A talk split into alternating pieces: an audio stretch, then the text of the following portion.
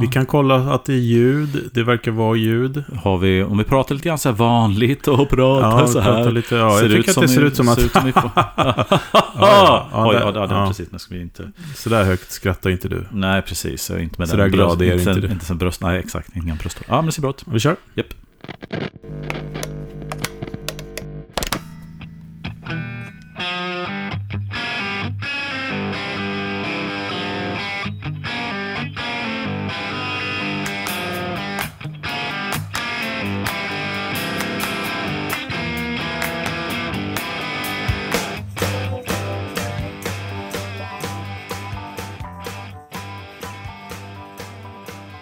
Ja, då ska ni vara hjärtligt välkomna till ett avsnitt av Ultimate Guitar Gear Podcast. Jag heter Ulf Edelön. Och jag heter Fredrik Heghammar. Ja, men vad trevligt. att Mycket vi är trevligt. här igen. Ja, absolut. Jag vet- Veckans höjdpunkt. Ja, precis. Och vi tjatar om det, men det är faktiskt Ja. skittrevligt att träffas här. Och Ett- köta lite. Ja, men verkligen. Eh, Jag känner mig lite trött idag, så jag hoppas att eh, jag får lite energi av det här samtalet. Ja, men eller hur? Det kan jag hålla med om faktiskt. Och eh, vi sa ju innan att vi skulle prata om elefanten i rummet. Ja, Det låter ju jätteläskigt. precis. Ett stort djur som... Ja. Nej, men vi ska Ja. prata om det här med vol- volym. Vi ska prata om volym, fast vi har ju faktiskt haft ett avsnitt som heter volym. Men... Ja, men då pratar vi om det positiva. Ja, det, exakt. Du pratar om det här att eh, det fladdrar i brallorna av volym och det är gött att spela när allt är på stark volym. Men det finns ju också en baksida av det hela. Ja. och, Eh, eh, och det är väl det lite grann vi menar med elefanten i rummet. Och eh, faktum är att det var en lyssnare, och jag ber om ursäkt direkt för jag kommer inte ihåg ditt namn, men som faktiskt tipsade om att vi skulle prata om det här med, med tinnitus och bland annat, och den typen Mm. av problematik som man har runt, runt volym helt Jag tyckte, enkelt. var, och jag tyckte att eh, det var också så här att när du föreslog att vi skulle prata om det så hade jag ju... Eh, vi hade repat Mm, och eh, jag har haft tinnitus i många, många år. mm, mm. Men jag fick en riktig jädra släng sist vi körde. Okej. Eh, efter repet. Så att det var så här, var, har du läst mina tankar? För att jag gick, gick med det där nämligen eh, lite grann då efter det. Så att jag tyckte att det var passande. Ja, precis. Lite färskt. Ja, exakt. Och, och, och ehm, det är väl inget att hymla med att, eh, och det här tror jag absolut inte gäller oss gitarrister bara, utan jag tror att det här gäller generellt som musiker. Och jag menar, och, runt om i samhället så finns det ju massvis med arbetsplatser som, som lider av buller. Och det som gör det extra intressant när man pratar om oss musiker, eller vi som håller på med musik och tinnitus, är ju att Ja, jag jobbade på ett lager eller jobbade på en flygplats och där fick jag tinnitus. Och det här skitljudet liksom. Mm. Problemet vi har är ju att vi har, flera av oss, utvecklat tinnitus och kanske hörselskador till och med. När vi har utfört någonting vi älskar. Och dessutom, så, som det vi gör och det vi utför som vi Mm. älskar låter bättre ju starkare. Eller, vi får mer känsla Ja. av det ju starkare låter. Jo, absolut. Och där, och där i ligger ju den här äh, Mm. ganska jobbiga paradoxen, eller hur? Ja, men, du? ja Mm. absolut. Jag, eh, jag vet ju när jag fick min tinnitus. Det var ju faktiskt på en Black Crowes-konsert. Eh, lustigt nog kanske, Mm. för att, eftersom vi har ett Black Crowes tributeband nu. Ja, precis. Eh, eh, där är mycket gitarr också. Men det, Mm. var, det var på kon- Konserthuset eh, och det var så fruktansvärt högt. Mm. Eh, de var inte på något bra humör heller, så att det var inte bra. Nej, okej, de bara Eh, brötade på. Ja, och jag kommer, kommer tillbaka till det där med om det är bra eller inte. Eh, men det var så högt så att jag, eh, jag gick till toaletten och försökte hitta papper. Det fanns inga papper. Eh, och på den tiden rökte man ju inne. Ja. Det var ju länge sedan då. Ja, Så att jag tog fimpar och stoppade in öronen till slut. ja, bara Och- för att komma undan. Ja, precis. Och jag Mm. gick ju inte därifrån tyvärr, för att eh, det borde jag ha gjort. Men jag hörde stort sett ingenting på två veckor efteråt. Det kraschade bara i mina öron. Shit. Eh. Så då kom det där hög. Jag har ett högfrekvent pip. Mm. Eh, och det göder jag ju genom att jag mer eller mindre nästan hela min vakna tid har hörlurar. Ja. Det är ju så. Jag lyssnar på poddar, jag lyssnar på musik och sånt. Och, Mm. eh, och, eh, men när vi repar, Mm. då använder inte jag hörselskydd. Jag Nej. har ju såna här gjutna fina som jag använde när vi spelade som mest. Mm. Eh, och de, de är helt fantastiska. Mm. Vi kan komma in på det sen, hur det funkar med dem, varför Mm. de är så fantastiska. Ja. Men eh, jag har ju lite så här devisen att eh, om man tycker någonting är bra, Mm. och om man är beredd på ljud, Mm. så, eh, så jag, mår inte, jag mår inte lika dåligt av det. Alltså det absolut, absolut sämsta för mina öron, det är ju efterspelningen till Mm. exempel. När man står och tjatar i baren och skriker till varandra. Ja, ja. Det är det. Och när, när vi repar så har jag ju pip, högre pip när jag kommer hem. Mm. Men, eh, men det går oftast bort. Mm. Mm. Eh, för att jag har liksom gillat ljudet. Ja. Och det finns ju lite teorier kring det där, att Ja. man inte Mm. får tinnitus av ljud man gillar. Mm. Eh, jag vet inte hur det ligger med det, men, men jag är mindre känslig för ljud jag gillar. Ja. Nej, men det där det är intressant, för att det du beskriver är ju någonting som också har uppfattat, och som jag tycker att stämmer bra in på mig själv också, att, att stå och spela, låt oss säga, ett band med musik som man tycker det svänger och man, det låter bra, så tror jag om man skulle sätta en decibelmätare och jämföra det med ett, alltså det, någon står ute på, och liksom håller på gatan och skär upp på gatan, Ja. vet, och att det skulle kunna vara samma dB-nivå, alltså samma egentligen ljudtryck. Men det ena skulle jag uppleva som mycket jobbigare och antagligen skulle det skada mig mer än det här ljudet när vi spelar till exempel. Ja, men jag, jag spikade upp någonting på landet här för några veckor sedan och det var verkligen så här så att det small till i huvudet liksom. Ja, Och det var säkert tio slag på den där. Och det är så dumt. Jag borde sluta direkt och stoppa in någonting i öronen. Men då Mm. blundar jag med öronen. Jag vet inte, kan du blunda med öronen? men det är lite som man biter ihop med käken lite grann exakt. så. Ja, Exakt. Det är klart att det inte funkar. Men det upplevs som att man liksom nästan slår lock på det självmant. Och så slår, så slår man de där nio slagen till. ja. Vilket är helt dumt i huvudet, för det borde man inte göra. Nej. Och jag tror att det är, jag tror faktiskt att det du beskriver det här med att man blundar med, med, med eh, käken, eller, vad man, eller blundar man med öronen. Jag tror att det är rent, när du biter ihop käken så tror jag att du det kan säkert vara så att du rent fysiskt trycker ihop hörselgången. Ja, men så grann, kan det vara. Så Ja. kan det vara. Och det här, som jag sa sist med repet, det var Mm. faktiskt eh, ditt gitarrljud som fick mig att få eh, väldigt mycket pip. Och det är inte, det var inte, du spelar inte högre än vad Nej. du brukar göra, Mm. utan vi, vi har ju en ny replokal. Mm, mm, Och vi testar lite hur vi ska stå där. Mm. Och jag har ju nu, eh, eftersom vi tjatat till hela mycket det här, spelar du för dina knäveck eller liksom så. Mm. Jag gillar ju att ha stärkarna där nere i knävecken. mm. Men du kanske har märkt att jag börjar spela emot mig. Just det. Det är helt nytt för mig. Mm.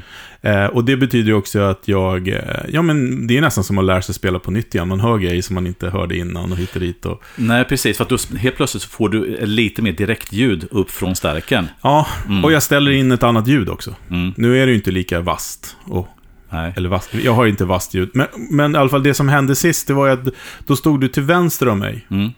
Eh, och då har jag liksom ett öra bara Mm. åt det hållet. Mm. Och det är också en sån grej som, det låter ju jättekonstigt för att om jag vänder mig helt mot din förstärkare, Mm. då har jag inget problem alls med den. Men när jag har Ah. ett öra, Mm. då har jag liksom inga, jag vet det är som att jag inte har kontroll på ljudet. Och då när, när du trycker till på ett solo Mm. och inte jag är riktigt beredd på det, Mm. så smäller det, då smäller det till liksom. Det där är, det är ju ganska, mm, det är ju superintressant därför att, Och det är likadant med, med brorsan som spelar trummor i bandet. Mm. Eh, om jag vänder mig mot honom så att jag ser honom, mm, då upplever jag inte alls lika högt som när jag står bredvid honom och hör den där eländiga jävla cymbalen i rakt i örat. men tror du inte kan vara liksom att, att identifiera Alltså, alltså det här stereolyssnandet, eller att du, att du hör i stereo och, och, och du ser, och du, dina ögon kan se djup. Alltså, Mm. om, om, du, om du vänder dig mot en ljudkälla så får du signalen, så att säga, då kan du avgöra varifrån den kommer. Och Ja, du kan också kalibrera ja, men jag blir ljudet på ett sätt. beredd på det. Ja, Förstår du? Jag, Ja, tror. Att det, jag tror att det handlar om det. Jag, det. Det här finns ingen som helst vetenskaplig grund. Mm. Mer än att jag... Alltså att det är så. När, I gamla replokalen stod jag bredvid trummorna. mm, Då, efter en stund, så är jag tvungen att vrida mig så att jag liksom står och tittar på honom mer. mm, mm, Eh, och i replokalen nu så, när, du eh, sist hade lådan lite vinklad mot mig då, då, mm, mm. ja, då får jag den liksom i ena örat. Ja. Och det låter jävligt bra, det är inte det. Men det Mm. är så här, när de här oförberedda... Mm. Lite transienterna på lite högre volym Ja, kommer. och då tror jag att i mitt fall så handlar det... Jag har ju redan tinnitus, utan Mm. det handlar någonting om att man... Nu ska jag måste titta vad det hette, ordet här, för att det här var ju... Eh, och just det, det om, om ni har så här face detector på telefonen så funkar inte det med ett stort puffskydd framför. Nej men, eh, man kan få någonting som heter somatisk tinnitus. Mm. Och det är muskulärt. Just det. Det betyder att musklerna drar ihop sig i nacken. Mm. Så att det liksom blir tutljud. Om du tänker då att du har tutljud och sen så... Eh, tack och lov så har inte jag bas tinnitus. Det, det är tydligen Mm. det värsta. Mm. Eh, men den här ljusa då, när det drar åt i nacken, Mm. då blir det högre helt Ja. enkelt. I mina öron. Eh, Jo, jo, men det är intressant därför att tinnitus kan ju också förvärras av stress. Exakt. Oftast har ju det just, och är du stressad så åker axlarna upp och du har en spänning i nacken och oftast upplever du, eller om man är trött, Ja, så känns det ju, upplever jag, som att tinnitusen blir starkare. oh ja. Eh, och så vidare. Men det här, alltså, och gå tillbaka lite grann det här vi snackade om först, det här med att, att ett, ett ljud som man tycker om är man inte riktigt lika känslig för som ett ljud som inte är... Nej, det är min upplevelse i alla fall. Ja, ja, jo, liksom, alltså- Vi har ju testat massa förstärkare på alldeles för hög volym. Mm, Eh, och det är klart, nu sist när vi repade, nu sitter jag och säger ja, ah, det var din förstärkare vänster. Jag hade ju också en spelare på min Comet-förstärkare som har hittat hem igen. ja, Eh, och den var ju allt annat än låg. nej precis. Nej. Eh, och vi hade ingen sångare med som vi Just behövde ta hänsyn till. Så vi spelade rätt hög gitarr. Ja, Så att det var nog sammans grejen, men, men det var just det där ögonblicket när det smällde till där från, från vänster som jag mm. härleder till att jag fick en liten spänningsgrej som gjorde. Ja, ja, men det kan jag säkert stämma. Och, och, alltså, och jag vill, alltså, mitt, jag har också tinnitus. Det är så roligt, vi sitter här och eh, bägge två eh, har tinnitus. Men jag kommer ihåg när jag först upplevde att jag fick tinnitus. Eller att jag la märke till att det här har... För att grejen är, tinnitus kan ju också vara tillfälle. Det kan ju vara så att du går på en konsert eller får bli utsatt för något form av buller. Det behöver inte vara... En krogkväll. Ja, men krogkväll. Eller bara att liksom ett skott eller någonting Ja. sker. Så är det ofta så att den här tinnitusen lägger sig efter tid. Liksom. Mm. Eh, och är det så att tinnitusen inte försvinner, och i mitt, mitt fall så finns den där hela tiden, Mm. så är det ju en form av hörselskada. Brukar man ju säga. Klassas det som det? Liksom. Ja, alltså... För, är, för tinnitus behöver ju inte medföra hörselnedsättning. Nej, men, men eh, vi, vi återkommer till det. Ja. Men för, bara, bara som ett exempel så att eh, jag, jag jobbar som musiklärare här för ja, det är en herrans massa år sedan. Och eh, då var jag ändå i vuxen ålder och hållit på med förstärkare och spelat i band jättelänge. Och upplevde inte att jag hade någon tinnitus. Men så jobbade jag som musiklärare och jag kommer aldrig glömma den dagen som jag upplevde att mitt tinnitus blev permanent. Och det var när någon unge smög sig bakom mig när jag stod och pratade inför klass. Och slog till allt vad den kunde på en symbol. Oh, Som var då liksom, du vet, en halv meter från mitt öra. Ja. Och sen Blev dess... du arg då? Ja, alltså först blir man ju chockad. Vet, Ja. du vet man kan Ah, reagera ja, på ett visst. starkt ljud. Ja, men det, gör ju, det är ju som att någon sticker kniven i en. Ja, alltså, det är gör det. ju ont. Och alltså hela kroppen blir chockad Ja. liksom. Men sen dess har jag upplevt att jag har ett permanent tinnitus. Och, och där har vi liksom lite- lite grann den här poängen att jag upplevde det ljudet som en, ett buller. Något Mm. som var dels oväntat, chockerande och inte angenämt. Mm. Eh, hade det varit så att jag stått framför en Marshallstapel och bara gjort så här, du vet, windmill kerrang på ett G. Då hade jag med säkert... Love it. Ja, men precis. Och antagligen högre decibelnivå. Så hade jag, jag är ganska säker på, inte gått därifrån Ja. med den här äckliga, jätteringande grejen i örat. Nej. Som jag hade efter den här symbolsmällen. Liksom. Ja. Eh, så, så att jag, jag tror att väldigt många som lyssnar kan säkert hålla med om att, att det finns angenämt buller och det finns icke angenämt buller, hur man ska se det. Sen är det ju ålder också. Ja, exakt. Ålder eh, medför oftast tinnitus, så man blir känsligare helt enkelt. Ja, Vilket är konstigt, för många, många utvecklar ju rätt mycket hår i öronen när de blir äldre. Som något, nej, men det är ju för att skydda öronen. Det är, det är ju därför vi får hår på sådana Mm. ställen. Det är Mm. alla viktiga ställen, höll jag på att säga, mm. som vill skydda. Eh, men, men ålder också är ju med det där. Eh, men som sagt var, oftast när man får det på ung ålder, Mm. så är det ju inte en hörselnedsättning, vad jag har förstått, utan det är ju ett... Och det är väl här som de inte riktigt vet vad det är, eftersom det finns så många grejer. Jag till exempel gick till en kiropraktor en gång och manipulerade mina öron, det vill säga, vet när man knak, knäcker sådär. Mm. Och han knäckte mina öron och det vart mycket bättre. Man, man tar, tar eh, i örsnibbarna med en frottéhandduk och så fan drar du tills det knakar i hela huvudet. Mm, mm. Och då bara poppar poppar det till och släpper. Ja. Eller, Det är väl hammaren och städet eller någonting, jag vet inte som, vad som händer. Men, men det, det finns olika, akupunktur har, har funkat för många. Mm, mm. Jag, jag kan faktiskt tipsa om en jättebra sida som jag hittade här när jag forskade lite grann här. Och det är alltså Hörselskadades riksförbund som har en sida som heter hörsellinjen.se. Och eh, jag kan ju bara liksom lite snabbt bara läsa vad, eh, vad, eh, vad, som, vad, vad de skriver där liksom om tinnitus. Och eh, till att börja med kan vi skriva om det här med hörselrelaterade orsaker. Att hörselskador är den vanligaste orsaken till tinnitus, står det här. Ja. Ungefär 4 av 5 med tinnitus har även hörselnedsättning. Och det kan handla om bullerskador, åldersförändringar i inörat, ärftliga eller medfödda hörselskador. Och det kan även vara viruseffekter i hörselsystemet. Mm. Men, eh, men varför hörselskada orsakar tinnitus vet vi inte riktigt, skriver de här. En teori är att skadade hårceller i hörselsnäckan sänder falska signaler till hjärnan. Och en annan teori är att skadade hårceller hårceller, just det, det är hårcellerna som är hörselcellerna, är extra känsliga. Som, som att det susar i vassen helt ja, enkelt. är extra känsliga för vätskerörelser som sker i hörselsnäckan. Ja. Så det finns, alltså... Ja, men alltså, det där med kristaller, som, som man kan ju få så kristaller i hörsel. Mm. Och då blir man ju alldeles yr och sånt också. Ja, Nej, men så att det forskas en del om tinnitus, men man vet inte riktigt vad det beror på. Att, att det här, men det här en del, finns en del teorier då. Eh, och eh, vad är mer man kan läsa om detta? Jo, att, att det är mycket vanligt att drabbas av tinnitusljud efter att ha utsatts för starka ljud, som vi snackar om här. Mm. En sådan bullerskada kan uppstå efter enstaka tillfällen, som din konsert till exempel. Mm. Eh, men det kan också, Eller din symbol. Ja, men det kan också uppstå efter att ha utsatts för ljud under en längre tid, till exempel ha jobbat intensiv ljudmiljö eller långvarigt musiklyssnande i lurar. Och det ska vi återvända ja. till, för det har vi Pete Townsend faktiskt. Ja. Eh, för de flesta går ljudet över efter en tid, försvinner det inte är det dags att kontakta vården för en hörselundersökning, står här. Mm. Så att det finns en koppling till hörselskador och tinnitus. Ja, om det där med mm. hörlurar också, mm. eh, och som jag sa, guilty at charge, för jag går runt med hörlurar hela tiden. Nu mm. är jag en sån som... Eh, jag är väldigt duktig på att hålla efter mina öron. Så mm. att, eh, men när jag jobbade på verkstad en gång i tiden, då var det ganska vanligt att man fick eh, proppar, eh, för man var i smutsig miljö, mm. men också att man hade mycket hörselskydd. Ehm, men jag märker på mina söner till exempel, som går runt med sina jävla iPods hela tiden. Mm. Eh, de hjälper jag titt som tätt med att spola öronen på här för att liksom... Just det. Eh, det blir ju ett skydd för att det är ljud och då skruvar man upp ännu mer för man hör ännu mindre. Och så blir det högre. Det blir en jävligt dum spiral. Du menar det här med vaxproppar? Ja, eller? ja precis. För det är också ett skydd som kroppen utsöndrar ju såklart. Just det.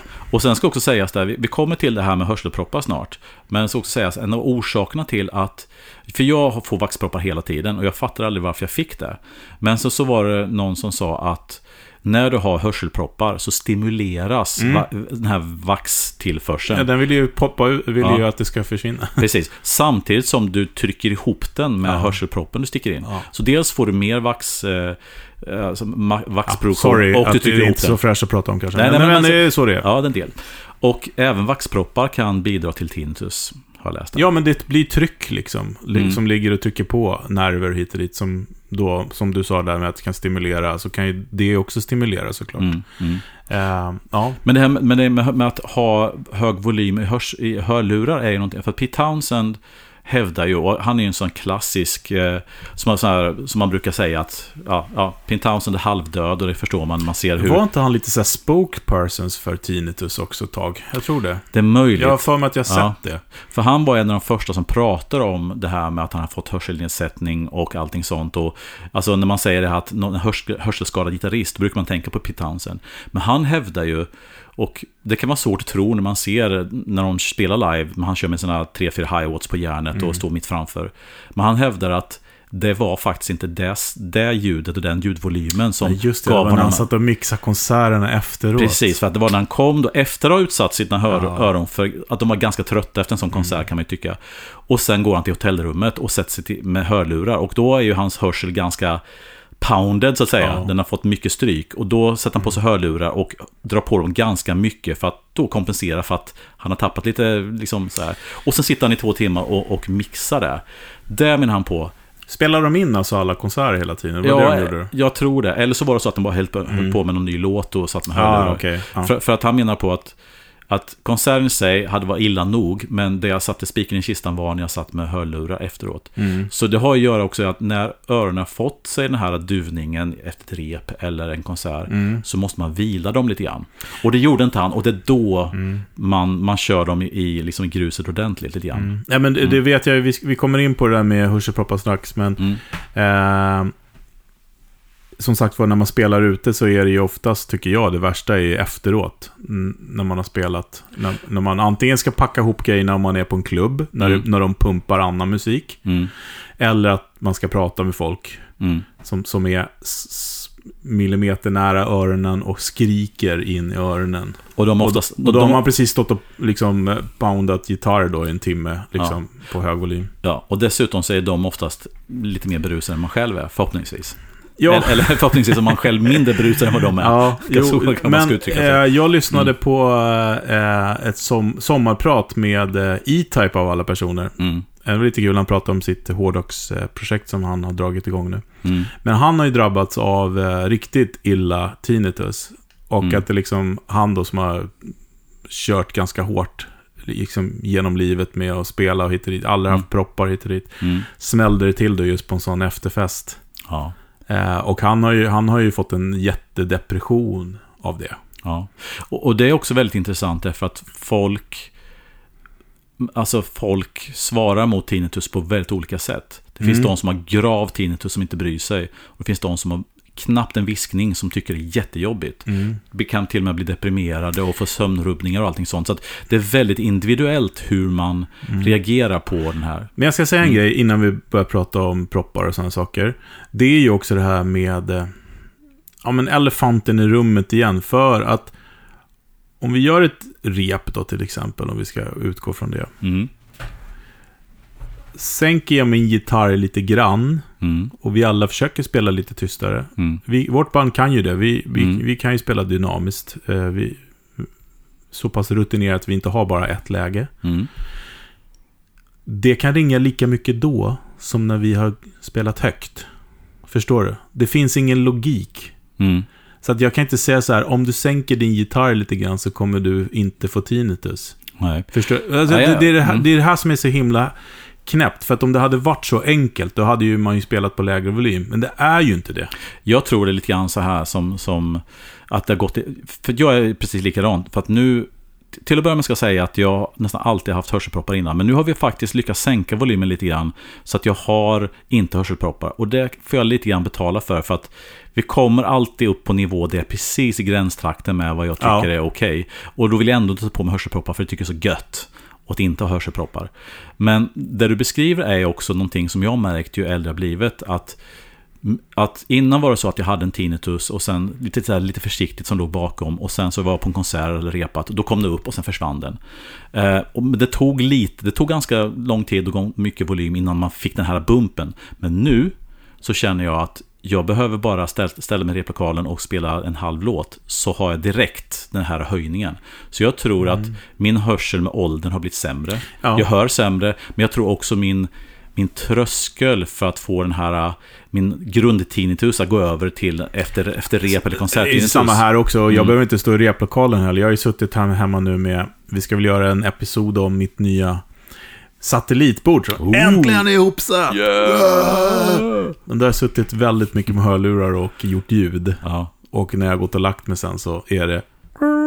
ja. Och då har du egentligen inte haft skithög? Nej, inte vad jag tycker i alla fall. Nej. Det Nej, har jag ju säkert haft då. då. Men, Ja, ja. men nej, då sitter jag med hörlurar. Eh, Det är bara att det blir så här intensivt liksom. Mm. Och då har jag suttit också och gjort med, jag har en, sån här sustainer som har en signal. Brrr, och så har jag suttit och gjort ljud till den. så här, Okej. ja, skitsamma. Det- Vi ska prata om det med en annan gång. Men, Ja. men, Får, jag bara, jag bara li- lite grann skylla ifrån mig här? Eller rättare sagt, ställa, ställa en annan medlem i våra band, inte bara vårt band, utan alla band som har varit med i, eh, som jag hävdar är större skurkar än vad vi är. Mm. Och det är ju våra kära kompisar trummisarna. Och Ja. deras mm, symboler, Ja. eller hur? ja, men det är lite kul att du eh, Mm. tar upp det. För att jag pratade med, hamnade på ett kalas ihop eh, med en eh, trumtekniker, eh, Herman, som är väldigt duktig på trummor eh, Mm. och kan allt det där. Och jag frågade honom, nu när allt annat är tyst på scenen, alltså nu, ja, man kör in ner, det finns inga starkare på scenen, Mm. ursäkta, eh, utan det finns trummor, de är ju fortfarande akustiska. Mm. Alltså, och, och då sa han att det kom, har kommit sådana här eh, low sound symbols med massa hål hit och dit, men det vill ju ingen ha. Nej. Men det, det är ju det sista grejen som låter liksom på scenen, är Ja. de här akustiska trummorna. Ja. Eh, och det är väldigt få band som spelar med synttrummor. Även om de låter också bra nu. Så Mm. att, eh, men det är lite lustigt att det inte har gått längre där liksom. Nej, och, och jag menar, och vi gitarrister brukar ju alltid få massa skit för att du har en gamla rörstärkare som ska spela skithögt. Och sitter trummisen där med sina akustiska trummor och slår, liksom, slår ihjäl cymbaler och Mm. framförallt rimshot på virveln. Alltså jag, jag, alltså, jag ska inte skilja Min ifrån värsta mig- är klockan på riden. Ja, nej, men crash, ri- alltså cymbaler generellt, för att de är en frekvens Mm. och så ljudstarka. Och framförallt om man står på en tight scen. Vi spelade i ett band i, i, i Malmö när jag bodde där och eh, Ola då, svinbra trummis, men han slog stenhårt. Ja. Och jag vet inte hur många gig vi gjorde och Även om den här äh, ungen i skolan gjorde min äh, tinnitus permanent så var det nog de andra symbolerna i det här bandet som gjorde att jag började få det överhuvudtaget. Och för det är ett sånt brutalt ljud och som brukar vara lite för nära örat när man står på en tight sten eller i en replokal. Och likaså när man får ett rimshot på virveln, liksom det här smacket liksom. Och gärna om det går högt ut i monitorerna samtidigt. Så... Eh, Ja, jag Så- hade ju ja. en frekvens borta på mitt högeröra när jag, gick- när jag var ung när jag gick och kollade. Då Mm. var det så här, vi repade ju liksom sju dagar i veckan. Och jag stod väldigt, väldigt nära mm, trummorna, ja. cymbalen. Så den, den crash, crashen som satt på, på den sidan, där hör den. Men mitt värsta är Eh, kraschar och sånt funkar bra tycker jag, för Mm. det komprimerar så mycket. Kompression är ju väldigt bra för Mm, mm, mm. det är ju trevligt för när det Mm. blir liksom inte så vasst och sådär. Mm. Men just det där klockan på Kling, en kling, ride, kling, den går ja. ju igenom allt. Ja, precis. Ingen kompression där inte. Nej, precis. Så, så jag törs sticka ut eh, hakan lite grann här med att säga att vi, vi gitarrister är inte de enda bovarna, utan Nej. vi, vi får nog ta med oss eh, trummisen i den båten. Men en tanke som jag har, om man ska Mm. filosofera lite grann, det är att när man dämpar för mycket i öronen, Mm. så lyssnar man mer. alltså det är som att man, om, man kan ju liksom, du vet här, när man verkligen koncentrerar sig för att höra någonting, Mm. då blir man ju också extra känslig. Yes. Det är som att det är helt öppna kanaler och man bara liksom så här, alltså slår någon på en symbol nu när jag har öppet spjäll i mitt öra, Mm. då, gör, då, då är det kaputt liksom. Jo, men det är Förstår nog- vad jag menar? Ja, absolut. Och, och det tror jag liksom, och det här du beskriver är nog den här inbyggda kompressionen som finns i öronen. Och ju längre du har stått i volym, desto mer är, är komprimerade på något sätt. Ja, men jag, jag Mm. vet också i, i vårt band med våran basist när han mullrar på. Mm. Då, då också så här att då måste jag ju lyssna noggrannare för att höra min gitarr. Mm. Mm. Det blir trångt. Så det, det, Ja. det är också en grej. Ja. Men, men proppar här nu då. Ja. Eh, vi repar varannan vecka med vårt band. Därför använder inte jag proppar, för jag tycker att mina öron hinner vila emellan. Eh, Mm. Jävligt dålig bortförklaring. Men det är så. Men jag har ju sådana här gjutna proppar. Yes. Och det har ju Mm. du också. Ja. Och det, fördelen med sådana gjutna proppar är ju eh, många. Men de, de två största tycker jag är, ett är ju att själva liksom lyssningsgången i dem är ju formad efter ditt öra. Mm. Vilket gör att det inte blir den här basfällan. ja. För har du vanliga sådana här som du köper som inte är formgjutna, Mm. som sitter rakt in, Mm. då studsar ljudet på den och det blir bara basigt. Ja. Det blir dovt. Ja, och, och, jag tror att liksom, för för det har med frekvens att göra också. Har du bara en sån här apoteket hörselpropp, en sån här gul, så, så tar den, alltså, Mm. alltså det har ju med frekvens att göra. Väldigt höga frekvenser har väldigt liksom snabb våglängd och fångas upp snabbt av Mm. motstånd. Medan basfrekvenser tar sig igenom material. Precis. Mm, Eh, och de här som ser ut som julgranar, mm, de är lite bättre. ja, De är my- mycket bättre. ja, Eh, men det andra som är bra med de här är ju att man kan byta filter i dem. yes. Man kan, Eh. ja, precis. Man vill dämpa mycket eller lite. Ja, så när vi spelade som mest när jag hade såna här, eh, eftersom vi körde inte in ner utan vi Mm. körde eh, wedgar då, och så Mm. hade vi, fick hörselskador. Nej men, Mm. nej men så körde jag med sådana här. Det låter ju också knäppt så här. Ja, Mm. jag, vi har en massa högtalare mot oss så att jag är tvungen att ha hörselskydd. Mm. Det låter helt mongo. Men, Ja, det- det finns- ja. finns men en, i alla fall, ja, två filter. paradox. Så jag hade ett filter när jag spelade som var ganska öppet. Mm. Eh, bara några decibel. Mm. Och sen så när jag, när jag rodda, då Mm. hade jag helt tyst. Ja, just det. Och det var så jädra skönt när man satte i de där roddfiltrerna. Ja. Ja. Ja, nej men alltså det, det, det som är coolt med de här gjutna är precis som du säger, liksom, sitter bra och de, liksom, de är effektiva. Och framförallt då med de här filtren som man kan byta. Det är inte bara att du kan ha olika nivåer, alltså hur mycket det skär, hur många decibel det skär, utan det är oftast, de riktigt bra de här varianterna är ju linjära. Alltså det innebär att de skär lika mycket toppen ur basen som Mm. är gjorda för det. Så att de jag har är till åren komna nu och jag tror det var Hörseltekniska laboratoriet eh, Ja, som gjorde ja, är mina första också. Ja. Jag gjorde, Bellman gjorde jag mina andra hos. Bellman Ja. symfoni. Ja, men precis. Det finns ett gäng olika. Och... Eh, eh, vad skulle jag säga för någonting? Nu kommer jag knappt ihåg. Men de, de har jag haft jättelänge och de tycker jag funkar skitbra. Eh, men de stimulerar vax, va- vaxtillväxt och sånt. Så man får ha lite öga på det. Men, men som sagt, och jag, när man sätter i dem så, så är det så skönt. Men man tappar ju lite, alltså hur man än vrider. Det är lite grann som att sänka volymen på en stärkare eller använda attenuator. Det är någonting med det här med att flytta luft och volym som faktiskt behövs. Och det är likadant med hörseln också. Ja, men det var bra liknelse, för Mm. jag tror det är så man ska göra om man nu har ett band som kan spela lite dynamiskt. Så istället för att sätta på attenuaten direkt, Mm, prova först att sänka allting mm, och se om det do the job liksom. mm, mm. Ehm, faktiskt. Sen så är det, ju- det är ju kul att spela högt och starkt. Ja. Jo, jo, och, Det är, det är liksom det, och det låter bra och, och, Ja. och allt, allt sånt. Men, och, men det sämsta man kan göra det är att man har hörselskydd så att man är tvungen att höja ännu mer. mm, Det, det, det, får ju inte ske. nej. Men en grej som både du och jag är novisa på ämnet är ju, Mm. vi har ju inte spelat med in ears. nej. Eh, och där kan jag tänka mig att det måste vara ännu mer påfrestning för öronen. Att hela tiden ha, inte bara dig själv, utan resten också ganska... Du kan ju heja och sänka såklart, men Ja. hur mycket gör man det under, under en konsert? nej. Jag Alltså, vet inte, jag, jag, jag vill gärna... Jag har inte testat faktiskt. Alltså hela idén med in-ear är ju att hela ljudnivån sänks ju. Du har inte en, liksom en riktad högtalare i form av en gitarrstärkare. Eller, Ja. varför, eller varför inte Ja, cymbaler? men jag fattar, Mm. fattar grejen. Och, och om du frågar mig så här, om jag skulle få välja absolut eh, bästa medhörningen, så att säga, så jag kan ha Mm. lågt på scen. Då vill jag ha eh, sidefillers med utljudet. Ja. Det gillar jag. Ja, ja. Mer än att höra bara mig själv. För Ja. det, det är väl ett, också ett eget avsnitt. Hur fan får man ett bra gitarrljud i en monitor? Ja. Nej, och, och ännu mer, hur får man ett bra gitarrljud in in ear? Och jag vet att massvis med gitarrister som kämpar med det. Och, eh, och jag kommer inte ihåg vem det var. Det var, jag tror på Guitar Geeks, som var någon som blev intervjuad som har med sig sina egna mickar. Och, som, Ja, det. och gör sin egen mix liksom in ear för att, Mm. för att liksom få det här livet i Ja, gitarren men jag har sett den här, jag, har ju pratat om förut, han Rhett Shull, han spelar i ett band, med Noah Guthrie, som är skitbra. Mm. Eh, de har alltid med sig, de har ett litet så här rack med deras Ja. lyssning. Ja, men det var Tobbe Fall tror jag. Som Okej, ja. ja. för mig. Ja. Ja, skitsamma. men det, är väl- det är Ja. väl en säker... Eh, det, det är ju en jättebra försäkran Mm. om att ha kontroll över sina öron. För det...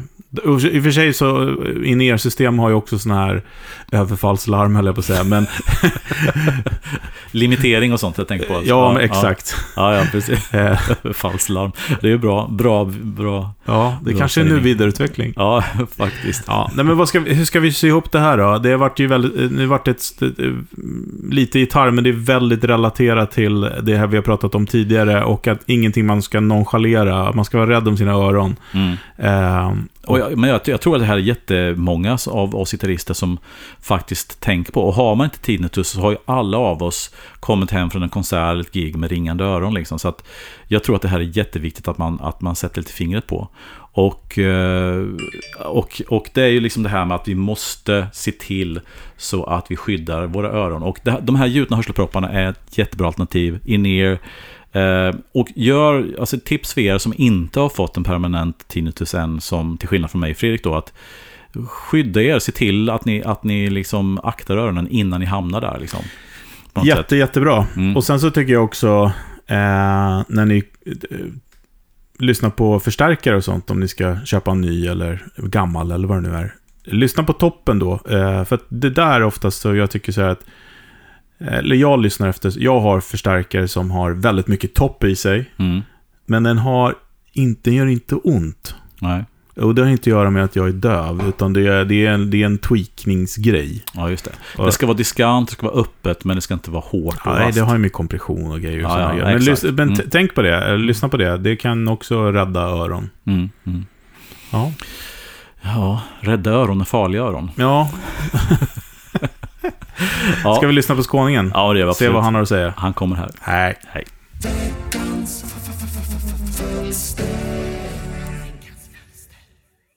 Sådär då. Då kör vi veckans fölster. Eh, Jag tänkte köra en serie avsnitt med eh, fokus på några udda, eh, speciellt för sin tid, gitarrer som The Rolling Stones spelade på sent 60-tal och tidigt 70-tal. Eh, Jag är ingen total Stones-nörd, men jag tycker Let It Bleed, Sticky Fingers, Excel on Main Street och Goat's Head Soup är typ det bästa som någonsin spelats in. Vilken otrolig svit. 1969 till 73. Mick Taylor-eran även kallad. Då eh, Mick Taylor var ja, leadgitarrist i Stones på den tiden. Eh, det finns bra Stones före och det finns bra Stones efter, verkligen. Det måste sägas. Men, ja, de här fyra albumen, det är... Ja, det, det går inte att sätta ord på hur bra det är. Så det är ett tips, det kan vi ju börja med. Om ni inte redan har lyssnat på det. Um, det är också den här eran som de flesta av de gitarrerna som jag ska snacka om dyker upp. Um, det är som sagt för tiden då ganska udda och futuristiska gitarrer som blir en kul och ganska cool kontrast till Stones som på den här tiden omfamnade gammal blues, R&B och country. Um, ja, som sagt, det blir, blir en tvärkontrast då mot de här ganska udda och spacade gitarrerna. Först ut då i, det här, i den här veckans avsnitt så tänkte jag att vi skulle snacka om Sematis. Um, Uffe och Fredrik snackade ju för ett tag sedan om Hamer. Och uh, Uffe förde då tesen att det var the original boutique. Eh, jag skulle nog vilja kontra med Sematis som The Original Boutique. Eh, han var ändå tidigare och det här är väl butikens eh, butik. Det uppfyller alla krav här tycker jag. Tony Sematis då var en eh, gitarrbyggare och reparatör i London. Verksam från 60-talet fram tills han gick bort runt millennieskiftet. Eh, han gjorde ganska klassiska resan där, man, liksom- där han var gitarrist och han var möbelsnickare. Då förenade han nytta med nöje och började serva och sen till slut bygga gitarrer från mitten av 60-talet och framåt. Eh, mycket kan sägas om Tonys gitarrer, men eh, det främsta som slår en är det säregna utseendet. Genomgående temat är att det är väldigt utsmyckat. Eh, Tony började att bygga akustiska gitarrer och eh, saker som sticker ut där är att eh, F, eller vad heter det, ljudhålen ofta var hjärtformade. Mycket så här inlägg, både runt ljudhålet men även på greppbrädan. Eh, men han är väl ändå mest känd för sina elektriska gitarrer. Eh, och där är det mycket metall. Ja, så kan man säga. Den mest karaktäristiska modellen är den som kallas för Metal Front och ser lite ut som en Les Paul med lite mer insvängd midja. En Les Paul som har liksom dragit åt svångremmen lite. Eh, och som sen har fått en, eh, ja, en topp av metall. Aluminium rättare sagt. Hela, hela toppen av kroppen är täckt av en aluminiumplatta. Ehm, den första tanken med det här var att isolera elektroniken från störningar så att ja, man skulle få ner brus och så vidare. Eh, Men det skulle också sägas påverka ljudet, alltså bidra med, med klang då från den här plattan. Precis på samma vis tänker jag som eh, lönntoppen gör på en klassisk Les Paul. Och sen så bidrog den ju också med, med en look. Och, och de här aluminiumplattorna var väldigt, Eh, väldigt dekorerade. Danny O'Brien är ett namn som, som man ofta talar om här. Han var vapengravör. Eh, ja, gravör, ja så säger man. Eh, och han graverade då de här topparna, även liksom alla eh, hårdvara, eh, loggan på huvudet, dragstångsluckan. Allting var av aluminium och allting blev graverat då i hans säregna stil. Ehm, Ska också sägas all, alla gitarrer som Tony Sematis byggde var unika i, i sin utsmyckning och sådär. Han gjorde aldrig samma sak flera gånger. Eh, vilket klart gjorde det jobbigt med tiden. Um, en annan variant på, på det här som Tony Sematis gjorde var det som kallas för Pearl Front. Eh, där han gjorde liksom toppen av någon slags mosaik då av olika eh, ja, eh, pärlemor och så vidare. Eh, och de här luckorna har inspirerat många modernare byggare. Jag tänker på James Trussart som, eh, som ju bygger gitarrer nu, eh, nu för tiden med så här metall, eh, ja, metalltoppar eller vad man ska kalla det. Eh, det finns ju en byggare som heter Tai, eller Teje, jag tror man säger Tai.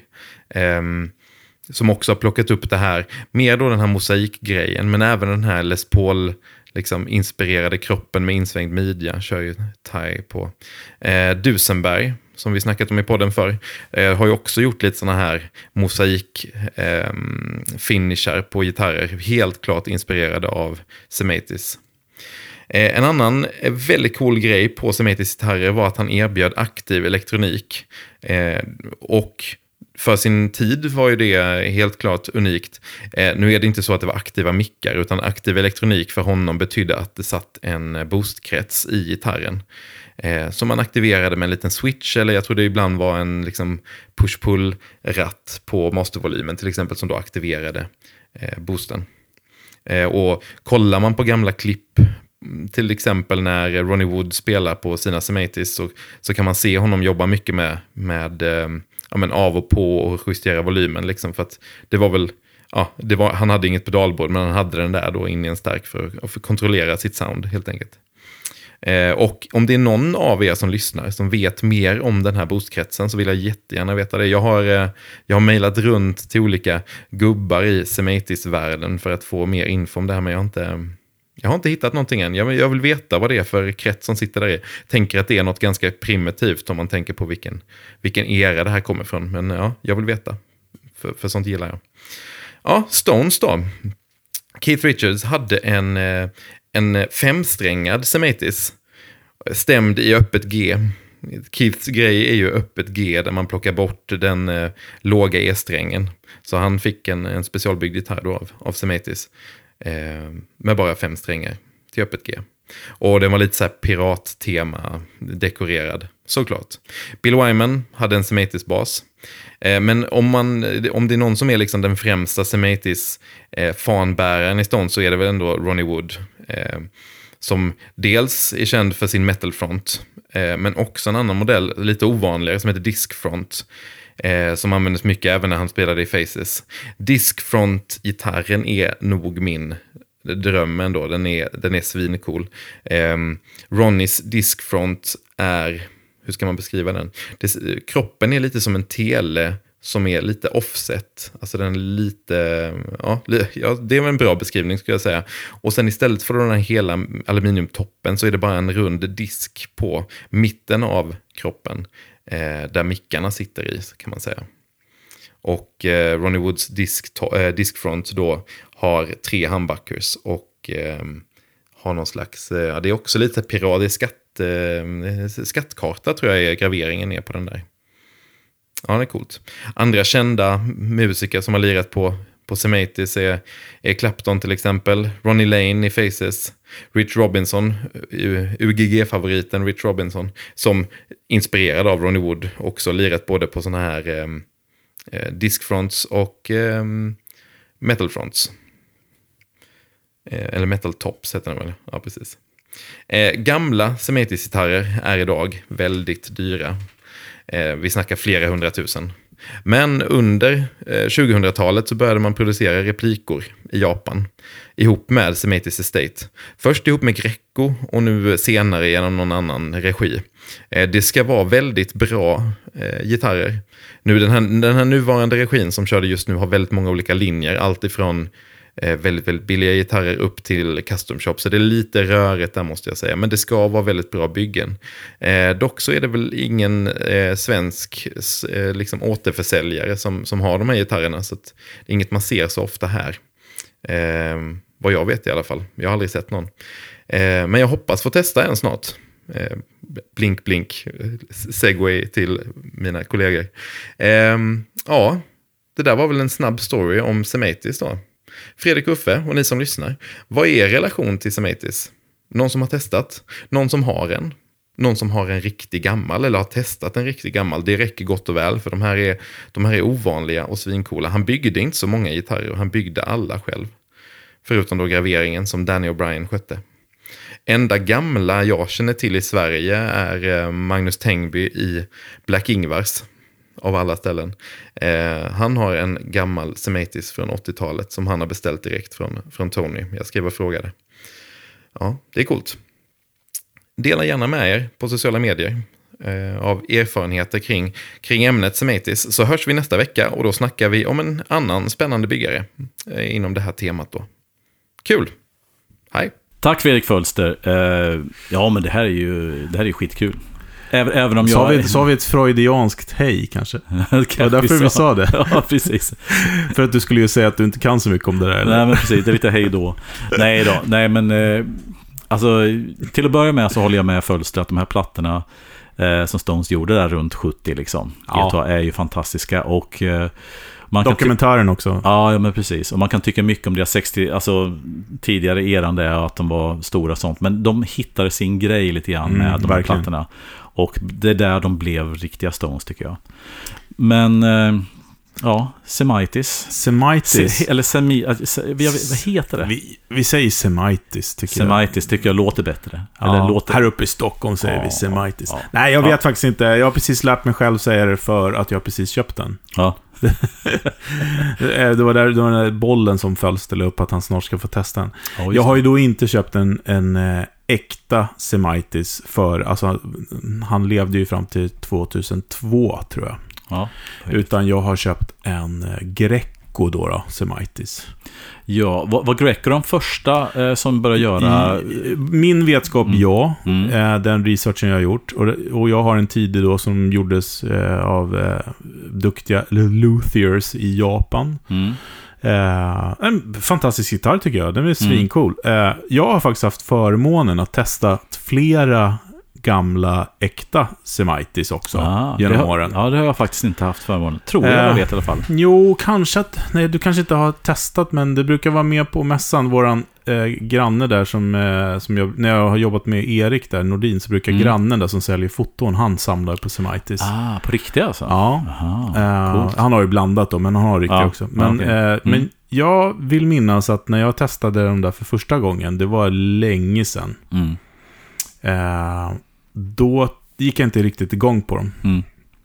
Jag tycker de är coola såklart. Alltså mm. Ronnie Wood tänker man ju på och eh, närmast nu av våran husgud. Eh, Chris, eller Rich, Rich Robinson, ja. precis. Chris är sångaren. Mm.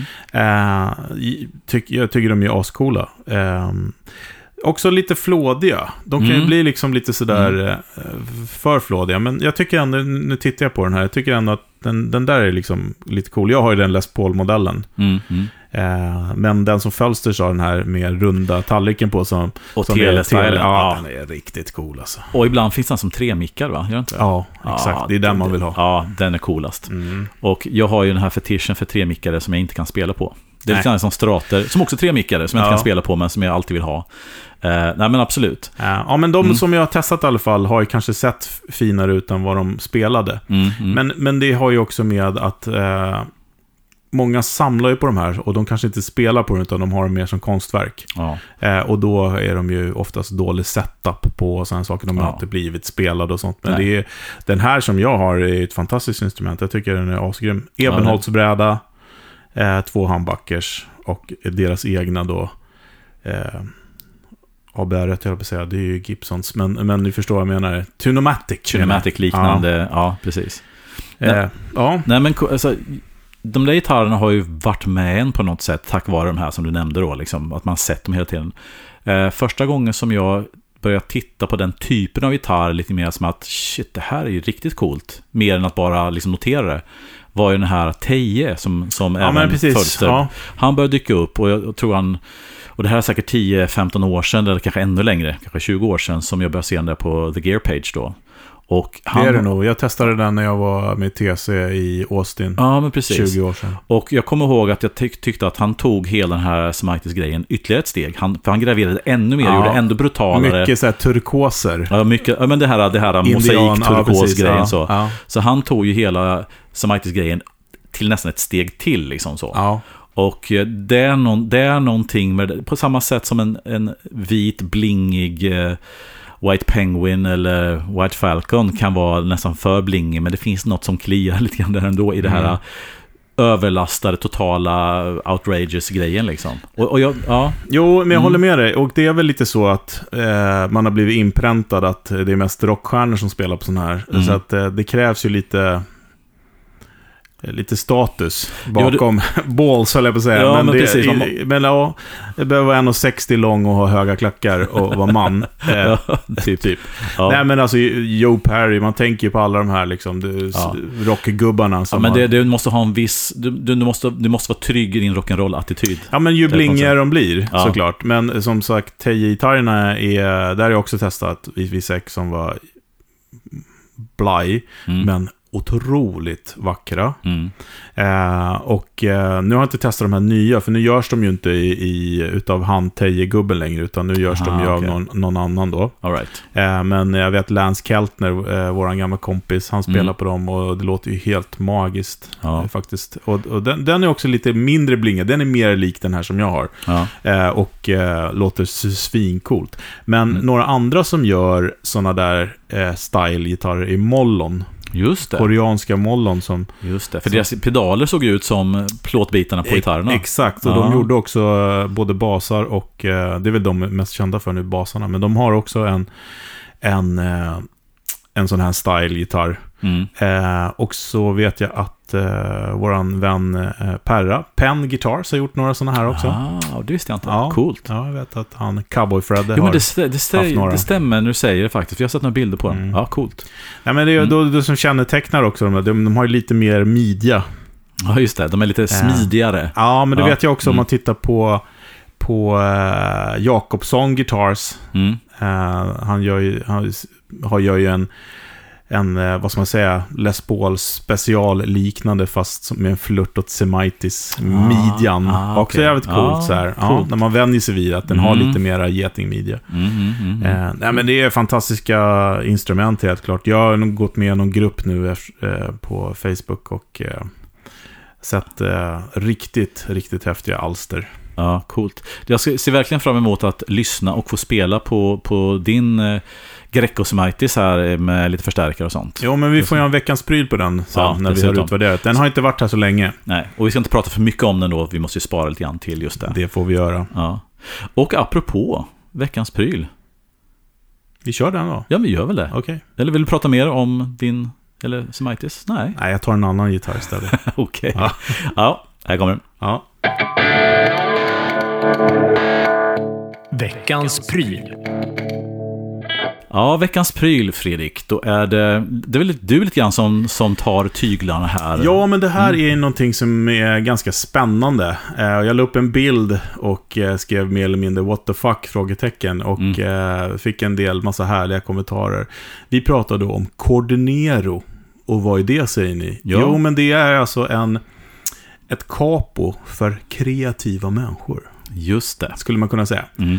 Eh, och varför är det det då? Jo, men eh, ett capo använder du ju då för att flytta tonhöjden Mm. på gitarren. Det är som att flytta ditt, eh, ditt eh, barréfinger. Ja, fast det är du- nollband kan man Ja, säga. Så ja. att, eh, om jag vill spela öppna ackord i G så sätter jag den på tredje bandet. Liksom, typ. Ja, till exempel. Ja, till exempel. Ja, du, du vill korta ner helt enkelt din hals och göra det lättare att ta kanske de vanliga visackorden fast längre upp på halsen Ja. till exempel.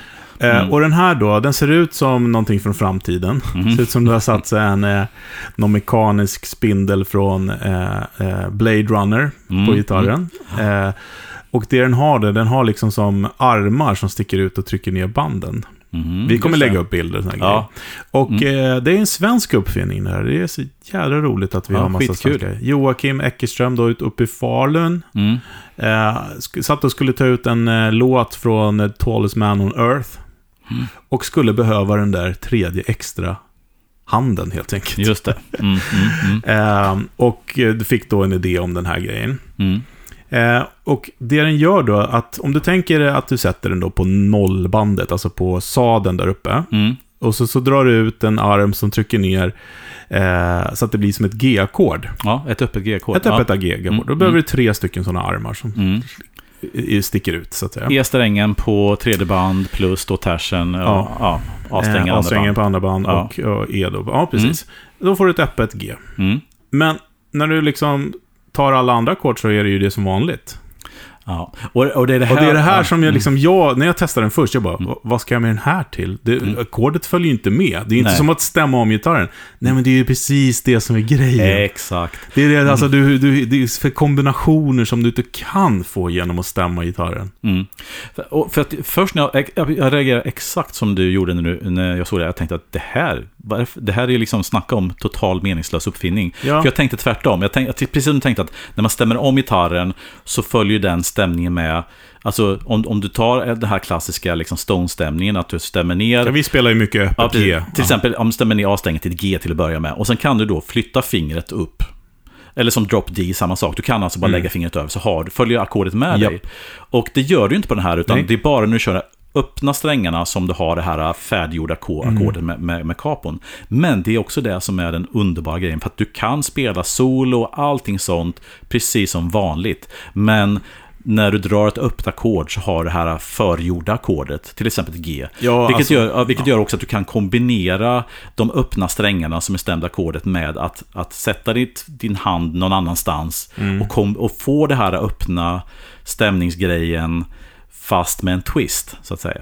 Ja, Mm. man, har väl, ja. man har väl tryckt ner näsan någon gång på ett band när man vill få till någon ton som inte fingrarna räcker till. Sådär. Ja. Nej, men jag tycker att det, när, när, när poletten trillade ner för Mm. mig så tycker jag det är ett otroligt häftigt eh, verktyg för att eh, ja, men, verkligen utforska nya grejer. Och jag Mm. vet inte med dig, men jag är inne i väldigt utfors, utforskningsperiod nu. Mm, mm, mm. Eh, och det är ju så jävla kul. Ja, ja alltså, och, och det, allting, alltså hur många av oss har inte liksom stämt om gitarren liksom och sen någon konstig öppen stämning och sen helt plötsligt hittar man helt nya klanger och kan få den liksom lilla kicken av att upptäcka instrumentet på nytt. Ja. För att jag menar, jag åtminstone hamnar i att man har sina licks och de repeterar man.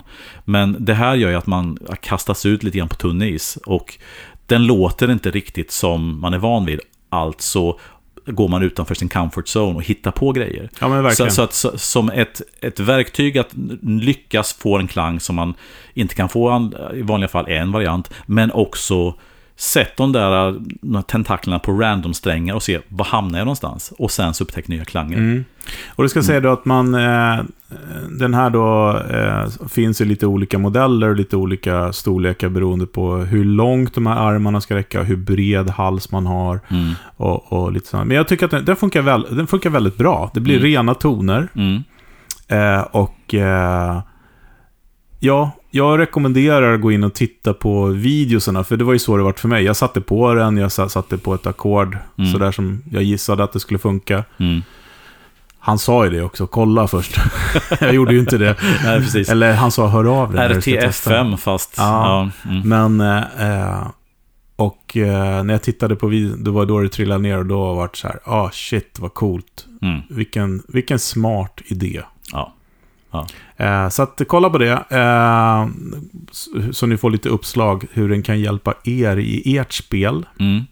Eh, för att kul är det i alla fall. Ja. Och den här går att köpa på Elvan, Malmö musikaffär tror jag har den också, eller på, tror jag, från Mm. de själva, Coordinero. Ja, och en jättestor applåd. För jag- alltså, jag tycker vi kan inte trycka tillräckligt nog mycket på att folk som går sin väg och hittar nya grejer liksom. Och Ja, hittar, hittar sätt att göra något nytt med. Vi, det är inte bara göra en till telekopia. Eller Nej, man- inte eh, uppfinna hjulet en gång till, utan gör något eget. Precis. Ja, Eh, vi kommer ju vi kommer också vara med på, på ett eller annat sätt, vara med på den här eh, gitarrmässan. Mm, Eh, exakt. och jag kommer ta med en gitarr så, med, med den här också, så ni kan, om, om ni är intresserade så kan ni komma förbi och titta. Ja, absolut. det behövs utforskat. Ja. Mm. Coolt. Ja, men verkligen. Ja. Eh, ja, På återseende. vi säger så. Ha det gött så länge. Ja, hej. hej, hej.